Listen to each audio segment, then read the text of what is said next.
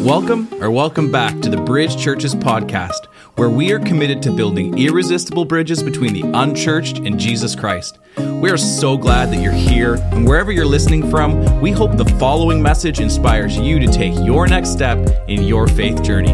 Enjoy.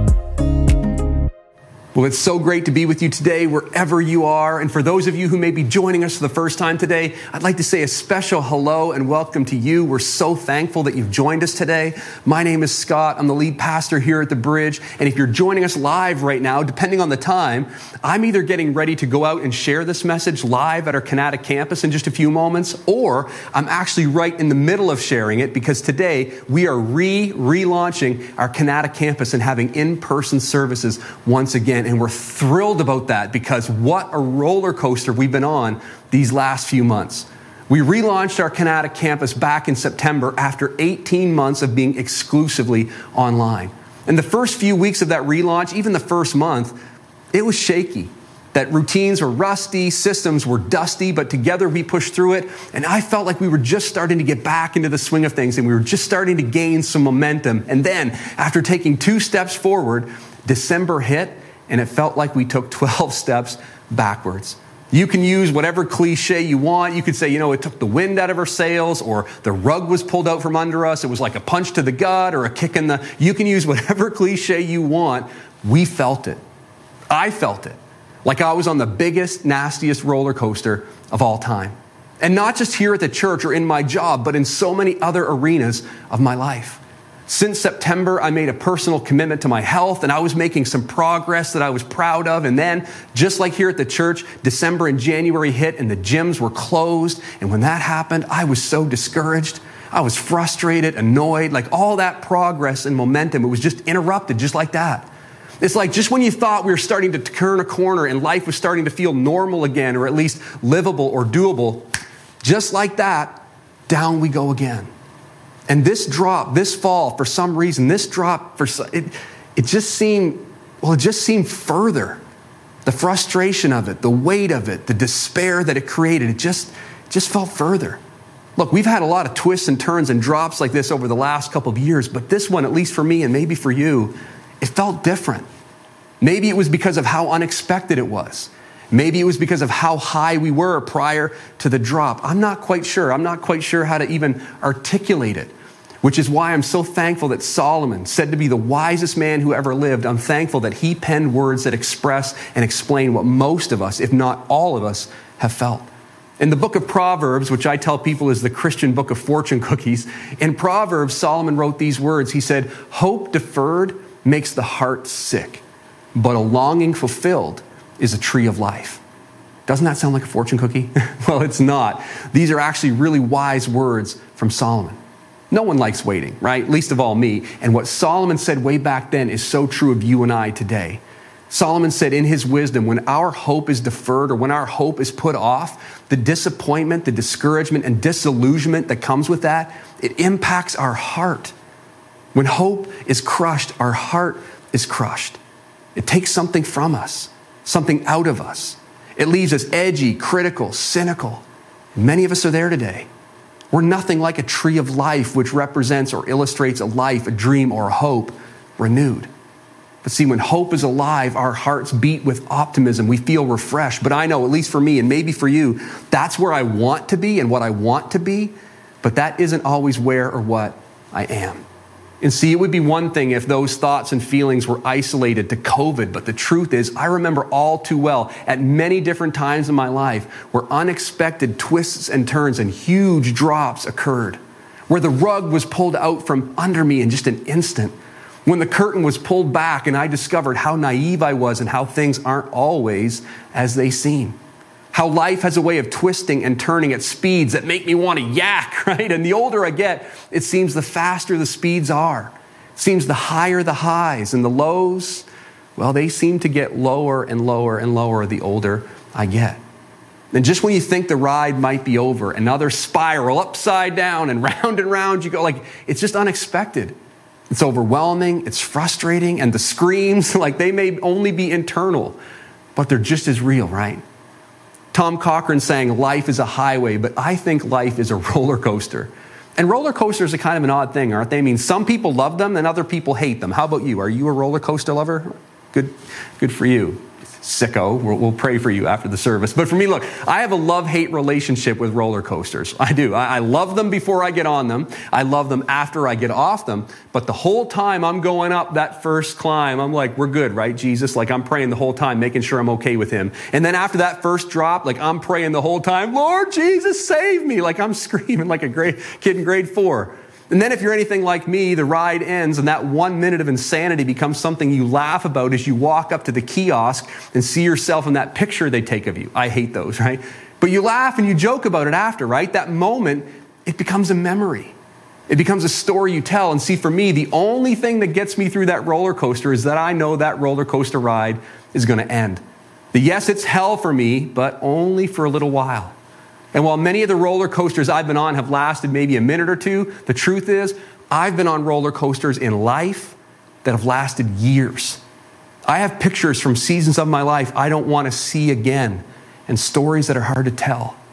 Seasons where my heart was sick because of how long I'd held out hope and waited. And my guess is, so do you. We've all been on roller coasters in this theme park called life. And the truth is, there are twists and turns and ups and downs that we don't see coming, yet we feel the toll they take on us day after day after day. It's exhausting, it's deflating, it's depressing. It's the roller coaster that keeps you up at night, staring at the ceiling. It's the roller coaster that maybe has you hearing yourself saying things like, Things are just happening too fast. Things are changing too quickly. Why did I do this? Why did I start that? Why didn't I stop that? I can't take it anymore. Will, will this ever end? You can't find a job, maybe. Maybe you can't keep a job. Or you got a job, but then the job changed, or it isn't what you thought it was.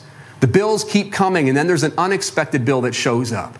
The bank balance is sub zero, and your marriage is colder than that. Or you wish you were married, or you just went out on a first date, and then you got a second date, but for you, there's never a third, and you don't know why. Your kids are out of control. You can't control your kids. You wish you had kids. You wish you could deal with what your kid is dealing with. You wish your doctor could control what's taken over you. You wish that addiction that has taken over you was something that you could get freedom over. And see, it's a roller coaster. And when it comes to the roller coaster, we wish we could predict the ups and the downs and the twists and the turns. See, on a roller coaster ride, the unknown is what makes that ride fun, but that's not so true of real life, is it? We wish we could predict the twists and the turns, isolate them, deal with them one at a time. That would at least make life more manageable. But just when you're dealing with this turn, another one happens, or the bottom drops out over here, and pretty soon you're just white knuckling the handle, and you go into each day, you're just, you're just edgy, just holding on for dear life, waiting for what's coming next. And we don't see clearly when we're on the roller coaster. Things happen too fast. Our thoughts betray us. We second guess everything and everyone. Fear, worry, despair, grief, our emotions, they enslave us. Everything is uncertain, and you can feel yourself just spiraling. And the worst part is, you still have to live your life. You still have to make decisions. Am I going to go? Am I going to stay? Do we take the deal? Do I have the surgery? Do I take that job? Do I leave this job? Do I talk to him? Do I believe her? Like real life? It's like we're on a roller coaster Canada's Wonderland can't compete with. And so, for the next three weeks, we're going to talk about it. And we're going to use this time to learn how to live with hope amidst the twists and the turns and the ups and the downs of life. And I hope that you're going to join us for this entire series because this roller coaster we're on, it's relentless. It's unpredictable, it's exhausting, it's overwhelming, and it has the potential to make our stomach sick, and worse than that, our hearts sick. Which is why I'm so glad you're here today, and why I hope that you'll come back for the next three weeks, because I believe, as relentless as this roller coaster is, I believe there's a way to recapture hope. A hope we can have not when the ride is over, but a hope that we can have and hold on to and maintain amidst whatever comes our way. To get us started today, to learn how to maintain hope no matter how many twists and turns we experience in life, today and for the rest of this series, we're going to look into the pages of history and look at a man named Elisha. Elisha was a prophet in the Old Testament, and he often gets confused with another prophet named Elijah. And for good reason. Their names sound really sim- similar, don't they? But the interesting thing is, even though their names sound the same, they're actually connected. Elijah was actually Elisha's mentor. Elijah took Elisha under his wing and he showed him the ropes of what being a prophet was and what it meant. Elijah helped Elisha develop what God had put in him to do. And where we're about to pick up, Elijah has passed on all he knows to Elisha, and then he passes away. Elisha is fully equipped and he's released into his ministry. And where we're going to pick up in his story and focus on in this series, Elisha encounters two women who have nothing in common with the exception of the fact that they're both on a roller coaster. And the roller coaster has left one woman desperate while the other one has given up completely. And in his interactions with these two women, Elisha ministers and administers hope. And if we'll pay attention, I believe their interactions will minister to us as well. In the book of 2 Kings, chapter 4, we read, One day, one day, the widow of a member of the group of prophets came to Elisha and she cried out, My husband who served you is dead. And you know how he feared the Lord. But now a creditor has come threatening to take my two sons as slaves. Elisha encounters a woman who is the wife of a deceased prophet. Her husband was a pastor, a preacher, a man of God, and everything was fine while he was alive. The church took good care of them. But now he's gone, and she's in trouble. This woman who was married to a prophet, she is a woman who has given her entire life to spreading the message of God, but now she finds herself with two sons that she's in jeopardy of losing. She's living in a twist or a turn that she didn't expect or see coming. She wasn't prepared for this. She's dropping deeper and deeper in debt, and debt can be a terrible, terrible thing. It's a thing that can rob you of your pride, your, your self respect, and your dignity. In fact, debt can be the type of enslavement or bondage that entraps you in such a way that it brings you down to places you're ashamed of being. Now, I know you have no idea what I'm talking about, but I've been in that place. I've been there. I know what it's like to answer the phone and mask my voice. It's like, hello, Scott? No, this is Regina Phalange, right? Like, have you ever had to deal with a situation without letting other people know that you were dealing with that situation? Have you ever got a cutoff notice? Has your phone ever been disconnected? Have you ever had to park the car somewhere else or disguise your voice on the line? Have you ever had to apply to something in your kid's name? This woman was in debt. And that debt took everything she had, and the only thing it left her with was stress. This woman is exhausted. She's frustrated. And see, here's the thing here's the thing. We all have problems, right? Can we be honest? We all have problems. We all have them. But the interesting thing is, while we all have them, we all act like we don't. Why? Because we don't like our problems being public. We prefer them to stay private, don't we? When we go through twists and turns in life, whether it's a consequence of a decision you made or an unexpected series of events, when you go through those ups and downs and those twists and turns and it continues to fester without any sort of resolution, what was once private, it eventually becomes public. Eventually, it becomes very difficult to hide from those around us that we're going through a personal problem because the personal problem always has a tendency to eventually become public. And this woman has reached a level of frustration that the private problem is so public now that when she sees Elisha, she just dumps on him. She dumps on him without any reservation, without any type of protocol or manner. She is so tired and exhausted and frustrated. She has become so desperate that when she sees him, she just breaks down. She's like, I don't know what I'm going to do. Have you ever been there? Life has knocked you down so hard and for so long, you just lose all sense of control when you're finally able to vent or release. When you finally let it out, you can't control how it comes out. You're beyond emotional? Of course not. Who am I talking to? But see, that's where this woman is. She's like, I'm in debt. The prophet is dead. I don't know what I'm going to do. And she says something that's so revealing. She says, You know how he feared the Lord. You know how he feared the Lord. See, if you read between the lines, there's an implication of frustration that's beginning to surface. What she's really saying, what she's really asking is, why do bad things happen to good people? Why do bad things happen to good people? How could I serve God so faithfully and yet find myself in this predicament? How could I help other people with their children and my own children be in a situation like this? How could I have hosted a circle at the bridge and now Helen and I are talking about a divorce? How could I train the person who ends up becoming my supervisor? How is it I can serve God, serve and bridge kids, give my tithe, take communion, and find myself in this unfair situation? Like, I know you've never questioned God, but I have to be honest and tell you that there have been many times in my life where I've gone off the grid and been on the outside looking in, and I've asked God, why? Why? Why does it seem like those who live against you seem to prosper? And I'm here trying to honor you, and I'm in the pit. Why? Why does it seem like those who don't care go uncaught? Why? Why is it injustice seems to abound, and the more I try and serve you, things in my life get worse instead of better? Why? Why does it look like I had more money when I didn't try and honor you with it? Why? Like, I know you've never asked, but sometimes I ask him, why? Why? She says she's now reached such a paramount place in her debt that in despair, she shares that her sons are now in jeopardy to her creditors. And let's be real. Let's be real. It's one thing to lose your car or your house, your, your investments or your retirement, but what's weighing on her, she says, they're about to sell my children to pay off my debt. Like she's desperate. And see, sometimes, sometimes you have to get desperate to get delivered.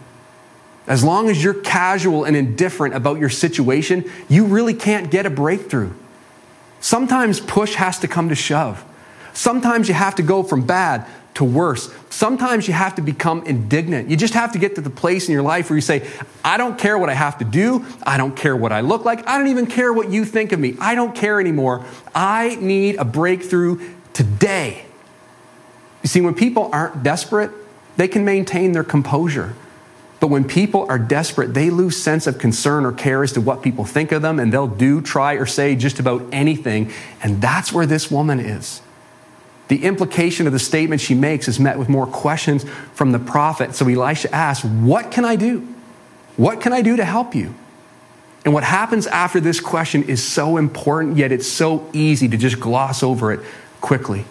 There is a principle here that is so important for us to understand and begin applying to our lives as we live through the ups and the downs of life. You see, you see, this woman is so tired and so desperate that she wants Elisha to resolve the situation. Elisha, as a prophet, he has compassion for this woman, yet he doesn't resolve the issue for her. Before she can even answer his initial question, he asks her another. He says, Tell me, what do you have in the house?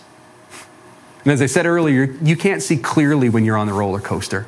It's hard to think rationally when you're emotional. So Elisha is trying to help her stop, clear her head, and stop thinking about the twists and the turns she's been taking. And he tries to get her to refocus. She has to mentally regroup and refocus because, again, when you're on the roller coaster, when you're on the roller coaster, when life has you white knuckling the handle, you're in a constant haze. And when you're on the roller coaster, oftentimes you can't see clearly because you can't even keep your eyes open.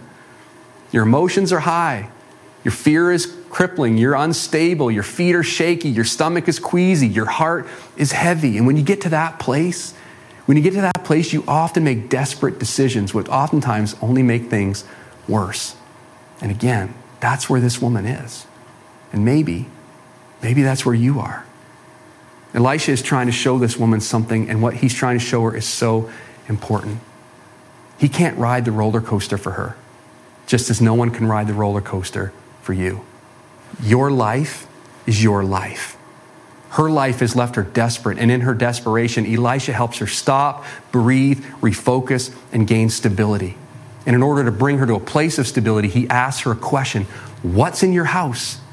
And this is an important and valuable question because it's the premise on which miracles are extracted. God will always use something in your house. God will always use something in your house, so you've got to know what you've got. You have to take stock of your inventory and see, we all make this mistake. We make the mistake of taking stock of what other people have. But you have to be acutely aware of what God has given you because hope begins with what you have, not what you can't answer. Hope begins with what you have, not what you can't answer. And see, the problem with the roller coaster is the longer it goes, the more you get disoriented and the tireder you get.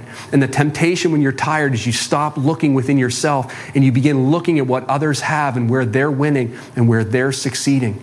It's then that you find yourself asking questions, oftentimes to which there are no answers to. I tell people all the time sometimes there are no answers, only better questions. And Elisha, instead of answering her question, he asks her another. Elisha challenges her to look inside again, to open her mind back to what she has. When the twists and the turns come, look inside.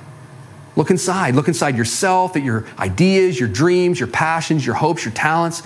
You'll never endure the roller coaster when you're asking why others aren't on it or how or why you're on it. There is something deep inside of you that God will always use to restore your hope. Maybe you've tried. I get it. Maybe you've tried and you've tried and tried and now you're tired, but, but look again. It's there. It's there. It's in your house. It's in that dream, that idea. It's, it's in your passion. Don't believe the lie that you tell yourself, I'm not good at anything, or I don't have any gifts, I don't have any talents. Yes, you do. It's in your house. It's in your house. And hope begins with what you have. You see, she's looking outside. She's looking outside for answers. She's looking outside for stability, to someone else for stability. And Elisha is showing her that it's already there. She just can't see it.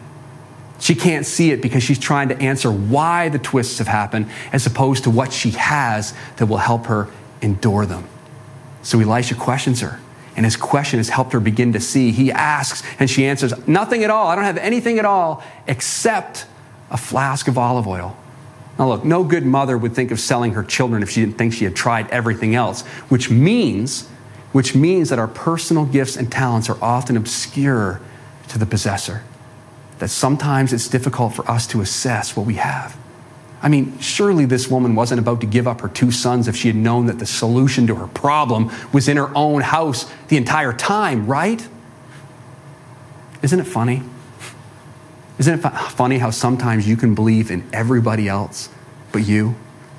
You can see the talents God has given everybody else, but when you look at yourself, when you look in the mirror, when you look inside yourself, you say, I don't have anything.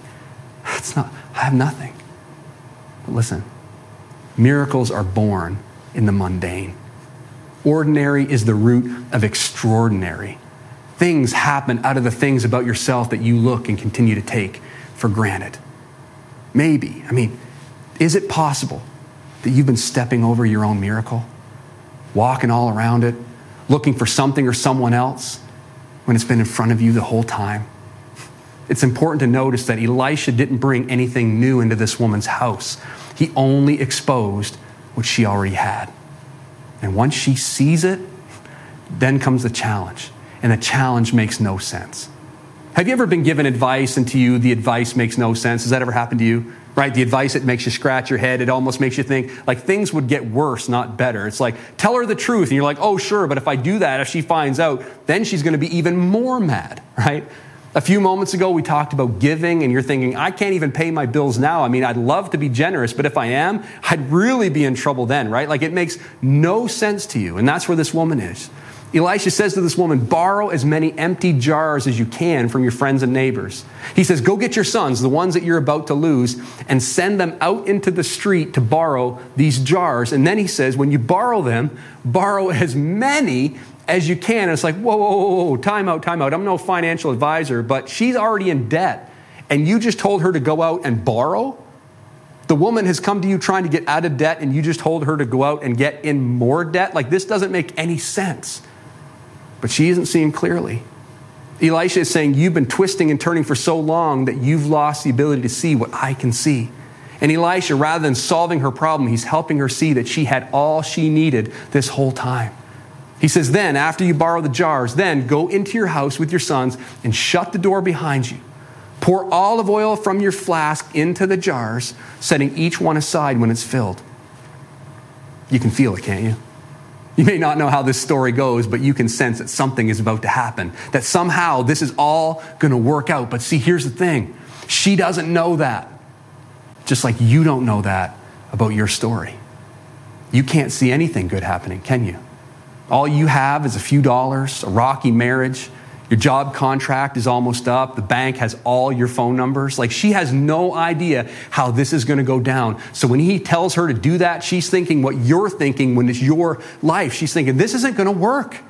That's not going to do anything. That's not going to help. That's easy for you to say. If you only knew, like, there's so much more going on here. Look, no matter the arena of life we're talking about, whether it's relational, physical, emotional, mental, spiritual, when you're going through it in life and somebody speaks into your life, you have two options ignorance or obedience.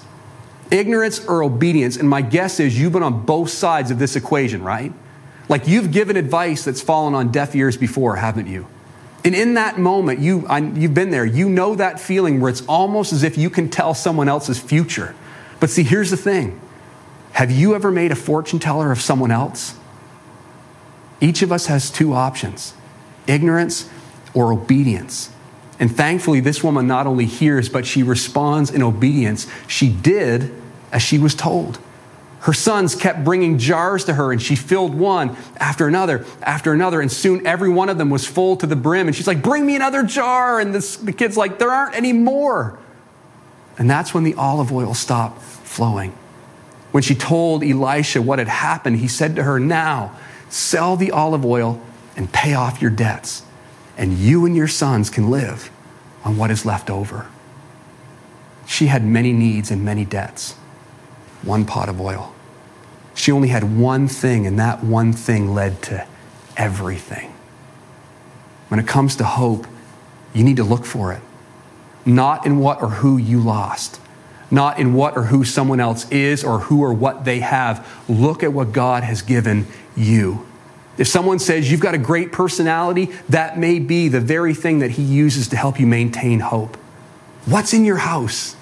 What is in your house? Don't be so quick to pass off what's right in front of you because hope begins with what you have, not what you can't answer. But it doesn't end there. Knowing what you have, it's step one for sure. But obedience during the ups and downs and twists and turns, it's everything. Obedience is everything. Our tendency in life is to hear wisdom and hear advice and refute it based on how we feel, to dismiss it or justify why we don't need to heed the counsel we've been given. And see, for those of us who follow Jesus, who would call ourselves Christians, God has been so good. Our lives are in the scriptures, and its pages are dripping with wisdom. And what you need to hear in the midst of your twists and turns and ups and downs, it's in the pages of Scripture. And God will speak through them to you, no matter the circumstance or what is or isn't happening in your life. So rather than justifying why you aren't doing what God has already said, or being ignorant in discovering what God has already said. Spend some time, intentionally spend some time each day looking into the Word of God and allow it to speak to you and challenge you just as Elisha spoke to this woman. And again, rather than justifying why it doesn't apply to you or rationalizing what you think it means, would you simply be like this simple woman and obey? Because hope, it begins with what you have, not what you can't answer. And your miracle, your miracle, it's on the other side of your obedience. We're all tired. We're all frustrated and angry and bitter. We're all on edge. We're constantly edgy and irritated. We've all felt sick to our stomachs with all the ups and downs and twists and turns. But the good news isn't that the ride is almost over. The good news is that there can be hope no matter what comes our way. Hope isn't found out there. Hope can happen in here regardless of what happens out there. And it begins with taking stock of what's in your house. So, as you head back out there into your real world, I want to pray that you will see what is in your house and that you will have the courage to obey what you've heard and what you know. That you would stop looking to what's out there for your hope, but rather you would discover that what you need is already here. It's found in the Lord and what He's already said and given you. We're going to pick up in the story next week, and I hope you'll join us for that, whether it's in person or online. But between now and then, let me pray for you. Heavenly Father, I thank you for this opportunity to be together right now in this moment. And I pray, God, that the, words that have been shared, the story that we've looked at, I pray that it would impact each one of us in the ways that we need to be impacted. God, would you take this time and what's been shared and would you use it for your glory and deepen our hope as we begin to look at what you've already given us and that we would respond to what you've said and what you've given us with obedience. We pray this in Jesus' name. Amen. Well, thank you so much for joining us today. If you have any questions, you're looking for ways to take your next step, please visit us on our website, bridgechurches.ca. Much love. God bless.